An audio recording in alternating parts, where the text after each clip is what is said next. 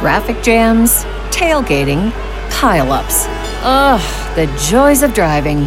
How could it get worse? The federal government wants to have a say in what you drive. That's right. The Biden administration's EPA is pushing mandates that would ban two out of every three vehicles on the road today. Don't let Washington become your backseat driver. Protect the freedom of driving your way. Visit EnergyCitizens.org. Paid for by the American Petroleum Institute. Welcome to the Contrarian Investor Podcast. We give voice to those who challenge a prevailing sentiment in global financial markets. This podcast is for informational purposes only. Nothing on this podcast should be taken as investment advice. Guests were not compensated for their appearance, nor do they supply payment in order to appear.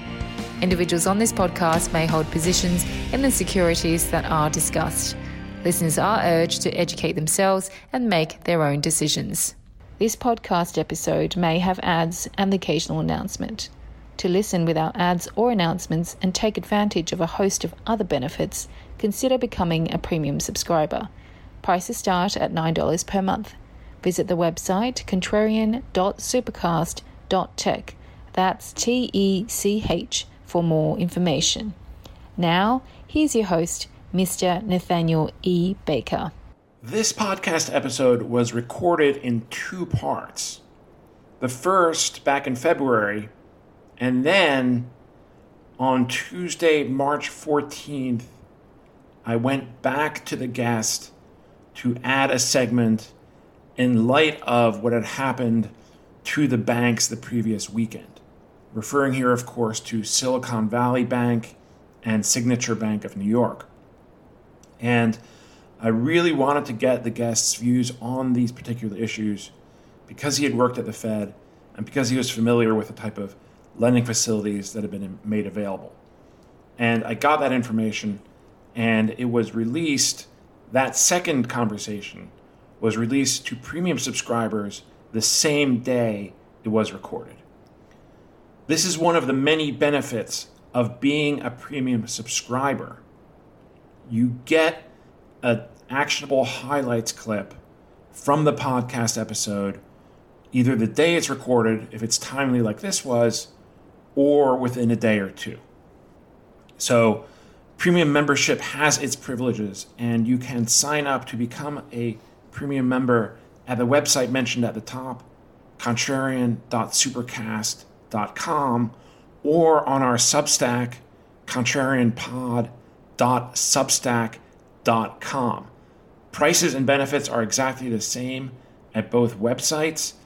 So check it out, contrarian.supercast.com or contrarianpod.substack.com. Now, here is the podcast. Enjoy.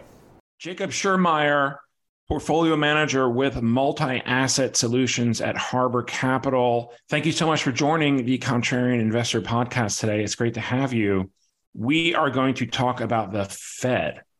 And you are in a great position to talk about this because you were there.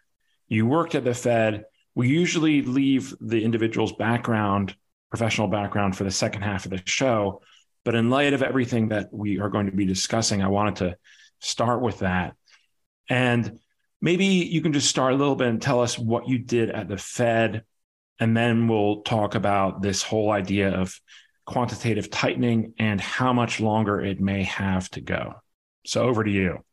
Great. Uh, well, first of all, thanks for having me on the podcast. Um, it's thanks great to be joining on. you and discussing a topic that's near and dear to my heart. So, in terms of my background, I spent several years at the Federal Reserve Bank in New York on their open markets trading desk, so within the Treasury markets team. And so, what that area is responsible for is one, implementing monetary policy. So, that was engaging in all the QE, the QT, and then the COVID uh, response, as well as kind of informing policymakers about what's going on in the Treasury market. What does it say about expectations for Fed policy? What does it say about the term structure of inflation expectations? What does it say about the market structure of the Treasury market writ large? Who's buying? Who's selling? How do you understand that? And Hang in, on in there. Addition, gotta, let me yeah. cut you off right there because we often hear that the Fed doesn't care about markets, but it mm-hmm. sounds that they, and maybe that's true for stock markets, but you're telling us now they do care about treasury markets. They do. They care deeply about the treasury market, money markets, the MBS market, so the the areas where they're okay. most active in, and then they care more broadly about financial markets insofar as it informs their understanding of how much policy tightening is going on in this yeah. in the current regime in previous regimes how much easing is going on. Financial markets and financial conditions are how they transmit policy by and large to the real economy. And so you know, what do equity multiples what do equity valuations tell you about investors risk preferences? What do credit spreads tell you about the cost of funding for businesses things sure. like that? Okay. so the fed cares deeply about financial of markets. course okay. Sorry. So go, so go on then. So you were on the on the treasury open market desk and you you were there for a couple of cycles right? When did you start and what year was that?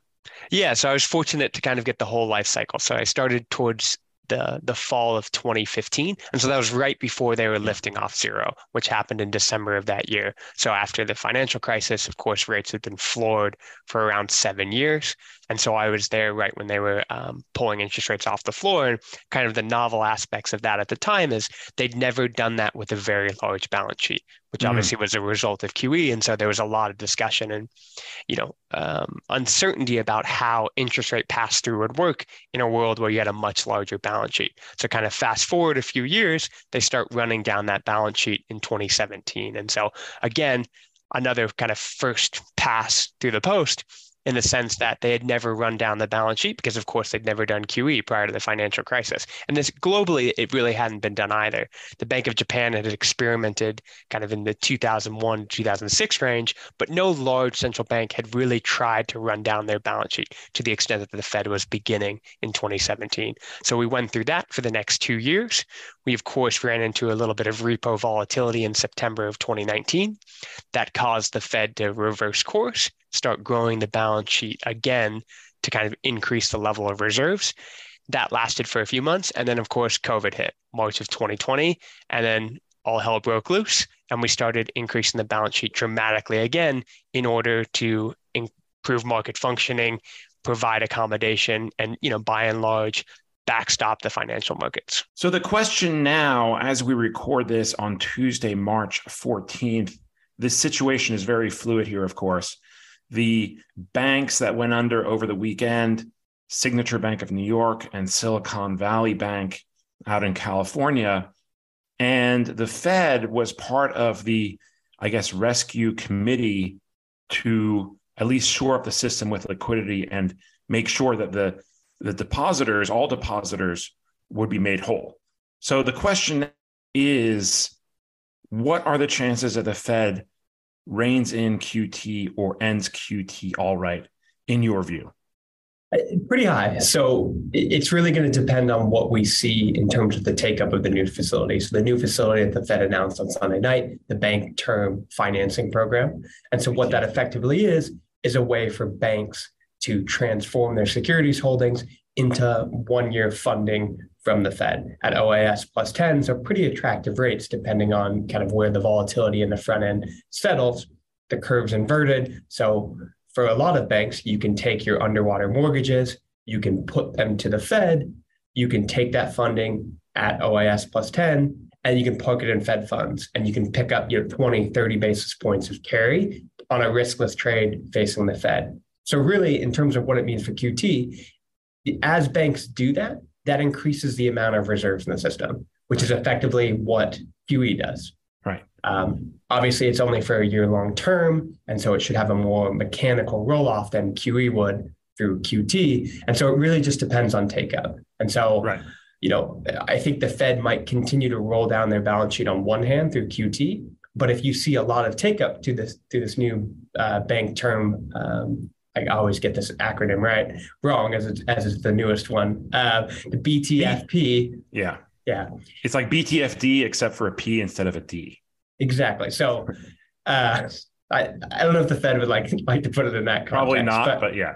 Um, but yeah, so insofar as the BTFP starts to see a lot of take up, that'll materially offset the reserve drain that's coming from QT. And so, right. you know, it's unclear. We'll start to get that data as of Wednesday close. So we'll get that on Thursday with the Fed's um, kind of weekly balance sheet release. And so, you know, we're kind of in the dark here over the next few days until we get more clarity on what's happening there. I don't expect it to fully offset what we're seeing with QT because most of the banks that are likely to use a facility like this don't hold that many securities. So it's largely regional banks where most of their assets are in loans, which aren't puttable to this Fed facility. The banks that own a lot of these types of securities are the Bank of Americas, the JPMs, the Citis of the world that are less likely to use it, probably for both you know need they're you know they're less under pressure over the last few days and the other part is kind of the supervisory guidance behind the scenes that I, I'd be surprised if they're encouraging these larger institutions to tap these facilities unless they really need to. And so the other part of it is you've seen the FHLB system, so the Federal Home Loan Bank system that provides funding against real estate um, collateral. You've seen them issue a lot of debt yesterday. And I'd expect these regional banks to tap a lot more funding from the FHLBs because their balance sheets comprise a lot more of these real estate loans than they do of securities.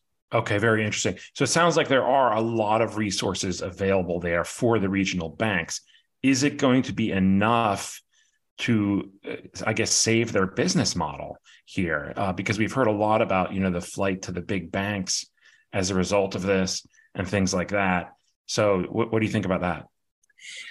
That I mean, that's the long-term structural mm-hmm. question that regulators have to be dealing with mm-hmm. because you know there's a huge tail to the US banking system. There's over 4,000 institutions. While most of the deposits are concentrated in, you know, the GSIBs, the, the JPMs, the Bank of Americas of the world, you know, there's very small community banks all over this country.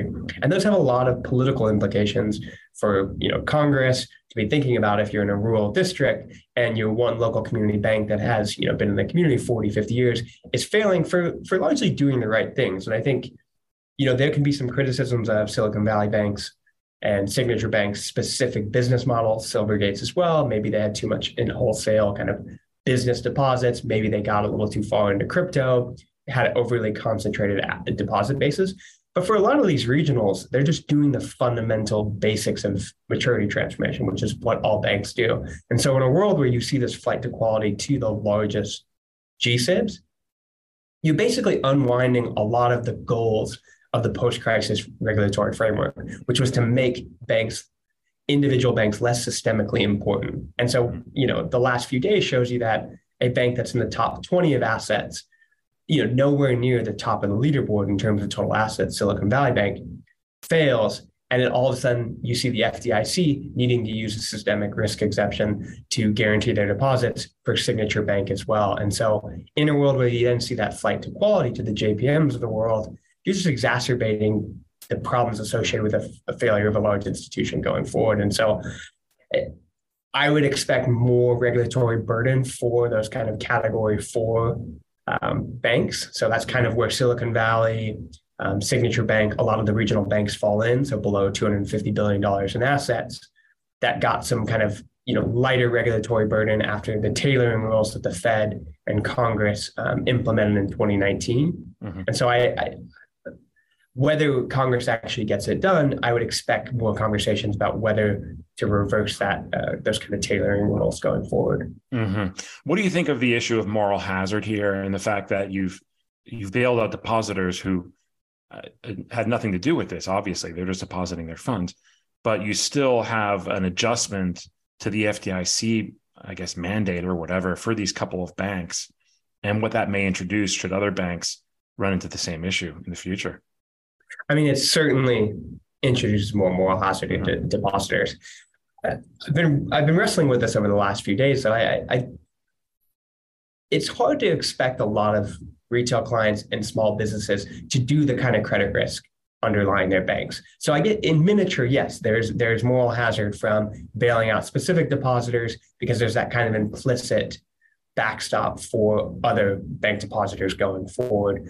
But kind of at, to a larger point, I don't know if we want to get to a point where people have to do that credit risk on their banks. Right. Where people have to incorporate that, where have to people have to think actively about bank failures, have to think about moving their funds, diversifying across banks, because there's a lot of inefficiencies to that. Mm-hmm. And so I, I, there's a huge tension between those two things. And I, I'm not sure I can reconcile it. Mm-hmm, mm-hmm. Fair enough. Finally, where does this leave interest rates? Uh, I know that's not wasn't your purview of the Fed, but w- this, um, you know, with the Fed meeting next week, and could we maybe expect a QT, some QT language, QE language to make it into the into the the statement and what yeah what about interest rates yeah, so I would expect, given the strength of the CPI print for February this morning, that the Fed still wants to do 25 basis points. The kind of 50 basis points that they floated last week during Chair Powell's testimony, I think that's gone out the window with the bank volatility. Um, but I think going forward, you're still going to have this underlying kind of issue with the maturity transformation that banks are doing. And because banks are now wary of that and the consequences of that, I think they're going to be less likely to less willing to lend going forward. Corporates are probably going to be a little bit more conservative. So I think you know there are going to be you know more permanent effects of this volatility, even if we get past it. That you know you're probably you know lowering demand in the you know the you know one, two, three quarters out, and you're probably pulling forward and increasing the likelihood of a recession. So I think it probably limits where we get in terms of the terminal rate. But I do think the Fed wants to hike at the March meeting 25 basis points, probably another 25 in May. In terms of QT, I, I think they'll probably leave it ongoing. You know, the, the mortgage runoff is pretty limited just given where prepayments are. Treasuries are kind of on, you know, a fixed pace and, uh, you know, you know that with, you know, absolute certainty going forward over the next few months. Kind of the next big decision may be for the May meeting because that'll come before the Fed will have very large maturities from because it's a quarterly refunding month based on kind of how Treasury issues debt. Um, so maybe they might start to talk a little bit more and give more guidance in remarks between the March and May meeting about what they're thinking about the level of reserves. They'll have more clarity in terms of the take up of the BTFP. Um, but I think for now, they don't want a surprise on that front at the March meeting. And they'll just say, hey, we'll see what happens with the BTFP. He'll take questions on that and talk about the aggregate level of reserves. Sick of me yet? Become a premium subscriber and avoid all ads or interruptions. Other benefits as well. Visit contrarian.supercast.tech for more information. What can you tell us about the past cycle, which sounds like it lasted from late 2015 through 2019, so about four years? And what kind of stuff you and the Fed were looking for? You touched on some of it, but before reversing course and how that process worked. Yeah, I mean, so the, the principal lesson was that we can do QT. Mm-hmm. It had never been done in the size that the Fed was trying in the beginning of uh, the end of 2017. We were accomplished that goal. We ran down the balance sheet successfully you know, you had some volatility towards the end, but by and large, it was a very successful program. Mm-hmm. And so when we started QT earlier this year, the Fed had the playbook, markets had the playbook. They had an understanding of the effects, kind of the pace at which the Fed would be doing it. The Fed pre announced kind of the sizes, a much you know, a much more rapid pace of declines relative to 2017. And one, that was because of this learned experience. And then two, the balance sheet was far larger in 2022 than the comparative mm-hmm. comparative period in 2017. Of course, because the size of the purchases in COVID were just so much of such a larger magnitude. And so that's kind of the principal difference is we had that learned experience. Mm. And then the Fed also changed their operating framework subtly in order to kind of put some guardrails around what we saw in late 2019. And so they introduced a standing repo facility, they introduced a FIMA repo facility. So these are additional ways for the Fed to achieve rate control when they're uncertain about the, what the right level of reserves in the system is. But there's mm-hmm. some kind of issues running the other way. And so, because this rate hike cycle has been so rapid, Mm. You've seen a big concentration of assets on the Fed's balance sheet. So that's a liability for the Fed in the form of the overnight reverse repo. Mm-hmm. So money funds, because interest rates increases have been so rapid, people are kind of hoarding money at the front end of the curve. And so they're saying, we don't want to extend duration. We don't want to extend out the curve because the interest rate path is so uncertain. We can park our money in the, you know, in a money fund who puts it on the Fed's balance sheet, gets that ONRP rate, you know, which is going to go right in line with um, Fed rate increases. And so now you have a much larger pool of money sitting on the Fed's balance sheet, which complicates the calculus around how much reserve balances should be in the system and when the appropriate end for QT is. So that's one complicating factor. Okay. Another one is the debt ceiling. Okay. So the debt ceiling is likely to bind in sometime in the fall. You know, I think the early end would be August, you know, if they get over a few tax dates, maybe that pushes it out to September. And so what that does as well is that also puts more reserves in the system. So as the Treasury Department spends down its cash, that's releasing reserves into the system as well. It's also pulling out other short-term investment op- opportunities because the Treasury is going to be reducing the, the supply of bills. And so again, that's another complicating factor for how many bank reserves are likely to be in the system. And the other part of it is just how different the MBS market looks. Mm-hmm. And so today, because of how rapidly interest rates have increased, the Fed's stock of MBS securities are deeply out of the money. You know, they bought the bulk of those securities in 2020 when rates mm-hmm. were at two two and a half percent. You get a 30 year mortgage at two and three quarters. Mm. And so what that means is you have to have a really sharp decline in interest rates in order for those MBS to start prepaying again. And so what that means is it slows kind of the passive process on the MBS side. So most of the rundown that's happening today is really coming through the treasury side. In a world where the, the Fed funds rate is at 3%, you can only cut to zero that only gives you about 300 basis points of cuts. Mm. And so that makes, you know, QE more likely. So it's really about the trajectory of long-term interest rates yeah. that matters for the probability of QE yeah. going forward. You say we can only cut to zero, but we saw other central banks that cut below zero. And uh, was there ever any talk about that being a possibility? And also, what about this this concept that the Fed could buy stocks? Because they buy some bonds, obviously MBS, and some bonds. Were they corporate bonds? I don't even know. Yes, um, corporate bonds. They are. So, but yeah, was there ever any discussion about buying stocks? Yeah. So on on the negative interest rate story, mm-hmm. it, it's certainly you know there's public evidence of it. There's historical memos from FOMC meetings. They've clearly discussed mm-hmm. the possibility of negative interest rates. The big holdup in the U.S. is really about the money fund industry. Mm-hmm. So money market funds are a thing here and have a large stock of you know short-term cash and they they run into difficulties in a world with negative interest rates because kind of their price to the buck so you know okay. we had this during the financial crisis one of these large money funds broke the buck yeah. if you will and it caused a lot of havoc at the front end of the interest mm. rate market and so you know in other regimes you know switzerland you know scandinavia um, japan there aren't these money fund frictions that kind of make um, negative interest rates a less palatable palatable option here in the U.S. Mm-hmm. Um, on equities, that's a far more difficult exercise. I think that's a uh, that would be a policy of last resort. We've really only seen the Bank of Japan do that largely yeah. through ETFs, and the reason being, once you get away from the core government-backed securities, you're kind of going away from the the legal document, you know, the the Federal Reserve Act and kind of the strictures there. And so you kind of need an emergency. It's called 13.3 authority. That allowed right. the Fed to do things like buy corporate bonds, the municipal um, funding facility, things like that. Buying equities, I think, is probably beyond the pale. And mm-hmm. so that would be in a world where they've already gone through all of these other mm-hmm. exigent mm-hmm. um, programs. Mm-hmm, mm-hmm. And was there ever any serious discussion about that that you're privy to? No. Mm, yeah. Okay. All right. Good to know. So that, that that'll kill some conspiracies right here. Very cool. All right. Jake Schurmeier of Harbor Capital. Very interesting com- conversation here about the Fed. I want to take a short break and come back, ask you some more about your background, about what you do at Harbor, and continue talking about Fed interest rate policy. Don't go anywhere. If you are a premium subscriber, do not touch the dial because we will be right back. In fact, we already are. And if you want to become a premium subscriber, sign up at the website contrarianpod.substack.com.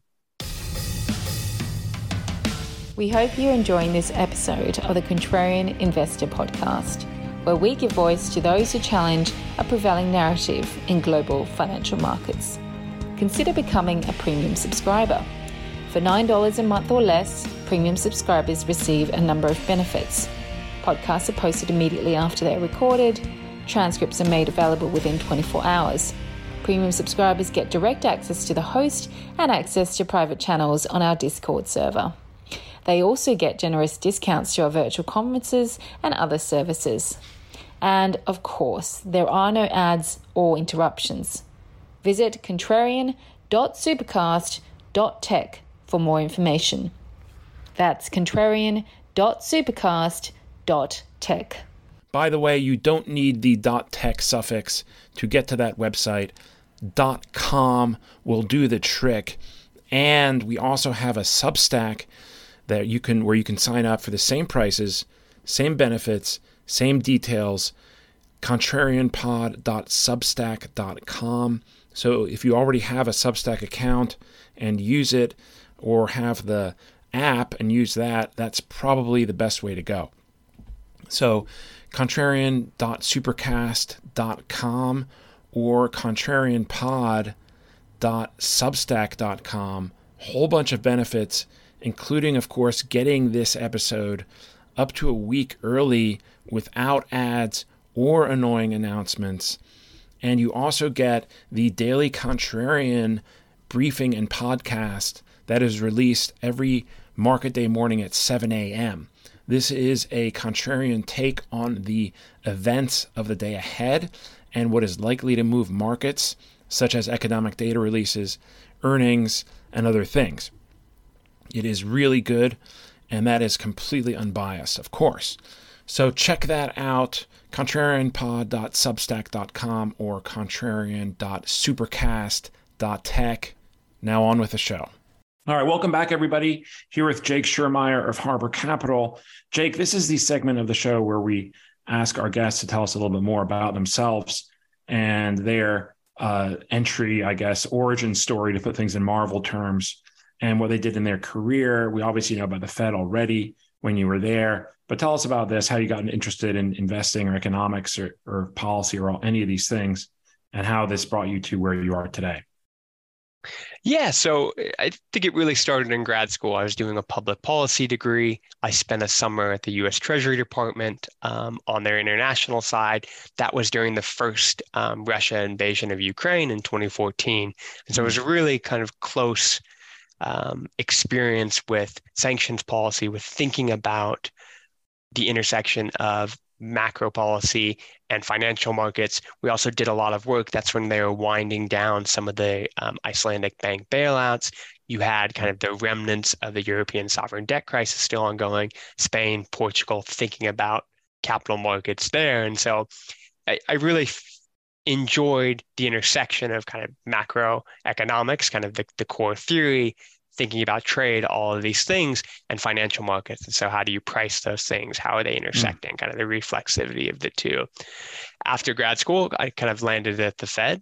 And while there, of course, you know, I spent a number of years um, in financial markets and treasury markets specifically. I also spent a year at the Treasury Department in their Office of Debt Management, so the seller of Treasury securities. Mm. So thinking about the policy issues around do we issue more TIPS? What's the appropriate amount of bills? How do you think about kind of as a steward of the treasury market the correct market structure central clearing those sorts of issues? And then you know i left the, the public sector in 2021 to become a fixed income portfolio manager where i've been um, for the last you know 16 months or so. Interesting. Pretty straightforward. The uh yeah going back to the the fed here and the all these uh qt qe and stuff one of the things that the fed did you touched on it this cycle and during COVID is uh, buy mortgages, MBS. And this was a little bit unorthodox just because the housing market wasn't really impacted by any of this, or maybe it was. Maybe you can tell me differently.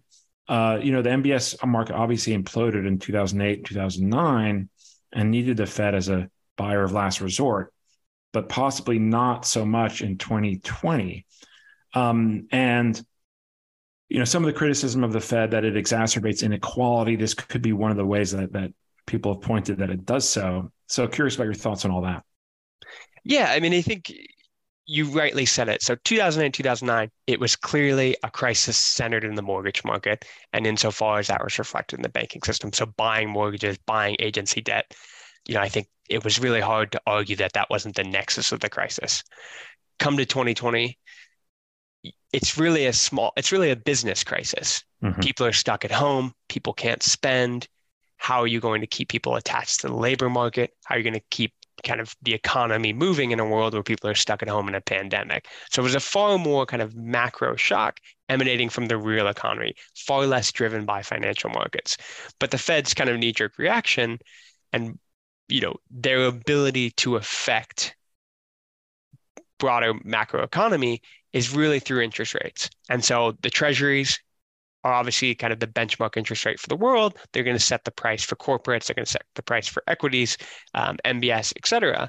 But the pass through is always kind of more nebulous. Whereas the housing market and buying agency MBS securities, they can directly affect people's ability to buy homes the costliness of homes, um, their ability to service debt, those sorts of things. And so, kind of the knee jerk in, in March of 2020 was hey, we've done this before. We have a lot of experience buying treasuries and agency MBS. Let's do it.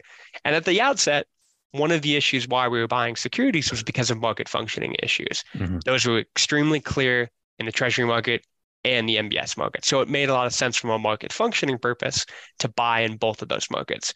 Fast forward a few months later, though, the housing market had really started to recover.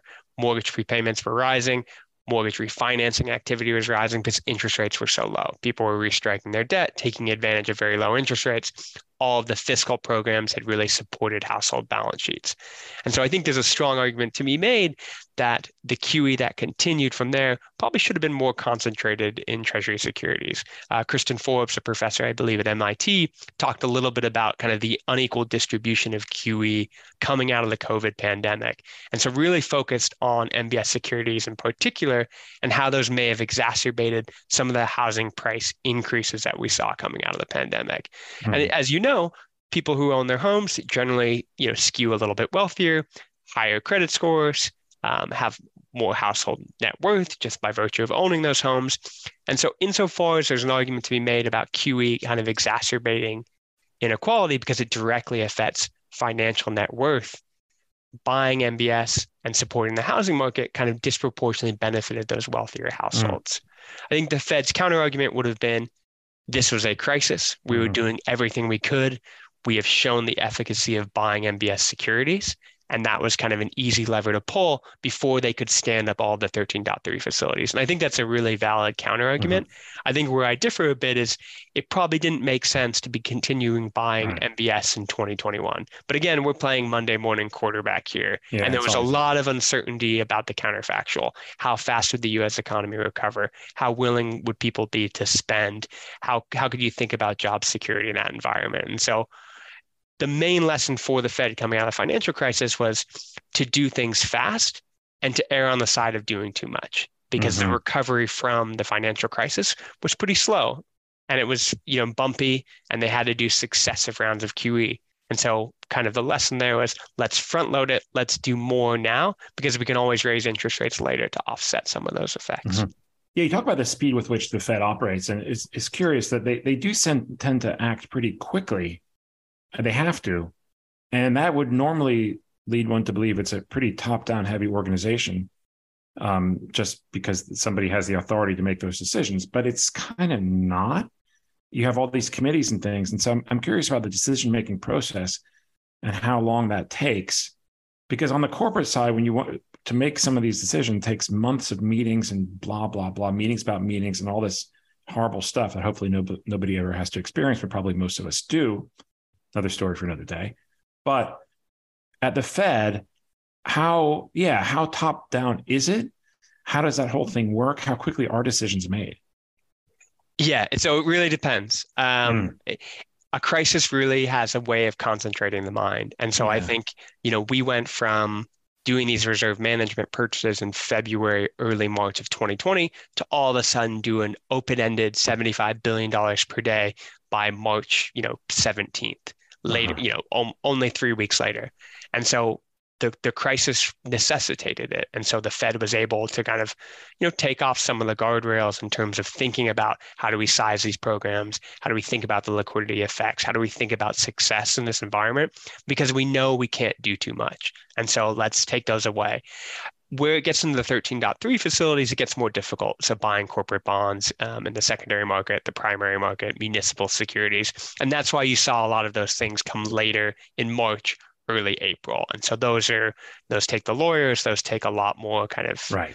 structuring because they, they're not as directly specified by the Federal Reserve Act. And so but I think to your general question, yes, the Fed is a consensus driven committee organization. Yeah. And so the chair sets the tone, sets sure. the research agenda, and the staff and all the reserve banks kind of work towards that. But a crisis, you, you throw that all way, out yeah. of the way. You say, what can we do quickly and mm-hmm. effectively? Mm-hmm. And so in March 2020, that was buying Treasury and agency MBS securities. That was, you know, opening up the repo facilities, doing all those things. And so, mm-hmm. You know, what I think the lessons of coming out of the financial crisis is, you know, they, they reflect on those. And so mm-hmm. six, seven years of thinking about, okay, what are the guardrails for future crises? What are kind of other programs we left on the cutting room floor mm-hmm. that we need to think about? And so the Fed's always doing that prep, always thinking about these exigent circumstances and what they might be able to do. Um, mm-hmm. So that that preparation is always ongoing, but a crisis just, you know, causes yeah. them to shift into gear. Yeah, very interesting. And also related to that, and what, what we talked about um, so far this half of the program, what do you make of the argument that the Fed has become too meddlesome and too prominent in financial markets, and that you know has maybe had a part, maybe a large part in creating some of these bubbles that we've seen, and that really, if the Fed would just kind of leave things alone, maybe let some more of these banks fail, maybe they should have in 08, and then it might be better for the long term um, yeah, curious about that, and if there's people inside the Fed that actually advocate for that at all. Yeah, so I think policymakers would agree generally that mm-hmm. they want to be doing less. They want to have mm-hmm. a less active uh, part to play in financial markets. They believe in markets. You know, these are a, a large organization of economists. They believe that markets are mm-hmm. efficient, mm-hmm. by and large, that they come to good outcomes. And so they would agree that the Fed's footprint has probably been too large but that's not by their choice. And so mm-hmm. we didn't see much fiscal spending coming out of 20, 2008, 2009. And that's kind of the classic response to get out of a low interest rate environment, to get out of a zero lower bound, a, li- liquidity trap. W- whereas in COVID, we saw that. We saw that mm-hmm. fiscal spending. And I think Fed policymakers would hope that we have more of that counter cyclical fiscal spending. I think the experience since COVID with high inflation, with you know the ongoing bickering um, between the two parties about the, the appropriate role for fiscal policy, the size of the national debt.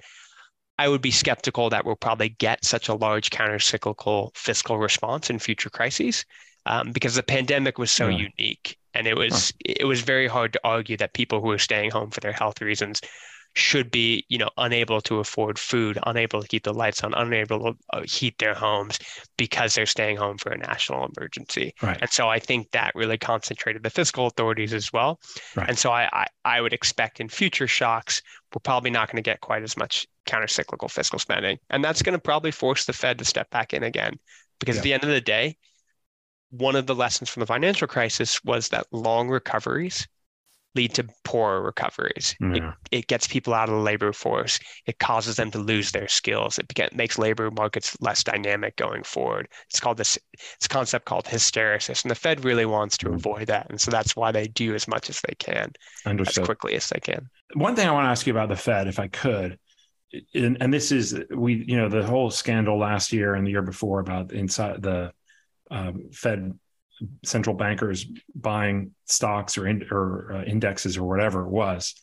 I'm curious what what if anything you were required to disclose because I asked this because working on a news desk where I had very very little access to inside information like maybe a couple times but I had to disclose I had to give my employer access to my brokerage account basically full transparency into anything that I was doing and that that's me on a news desk where again I had very little uh, but at the Fed, I mean, they literally set policy, but yet they don't seem to be required to do any of that stuff.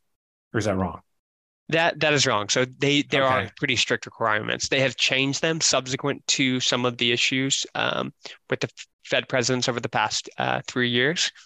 Um, you know, Chair Powell has talked a little bit about this, and I think they've publicly disclosed what the new requirements are for senior officers and you know presidents and board members but when i was there and i think this has been the case in the markets group for a very long time because we were actually implementing policy so we had a little more access relative to the rest of the system in terms of what policy decisions are, are likely um, how the fed's buying treasuries and mbs et cetera we had pretty strict requirements in terms okay. of we needed to disclose what we were buying when we were buying it um, we had to hold it for a certain amount of time.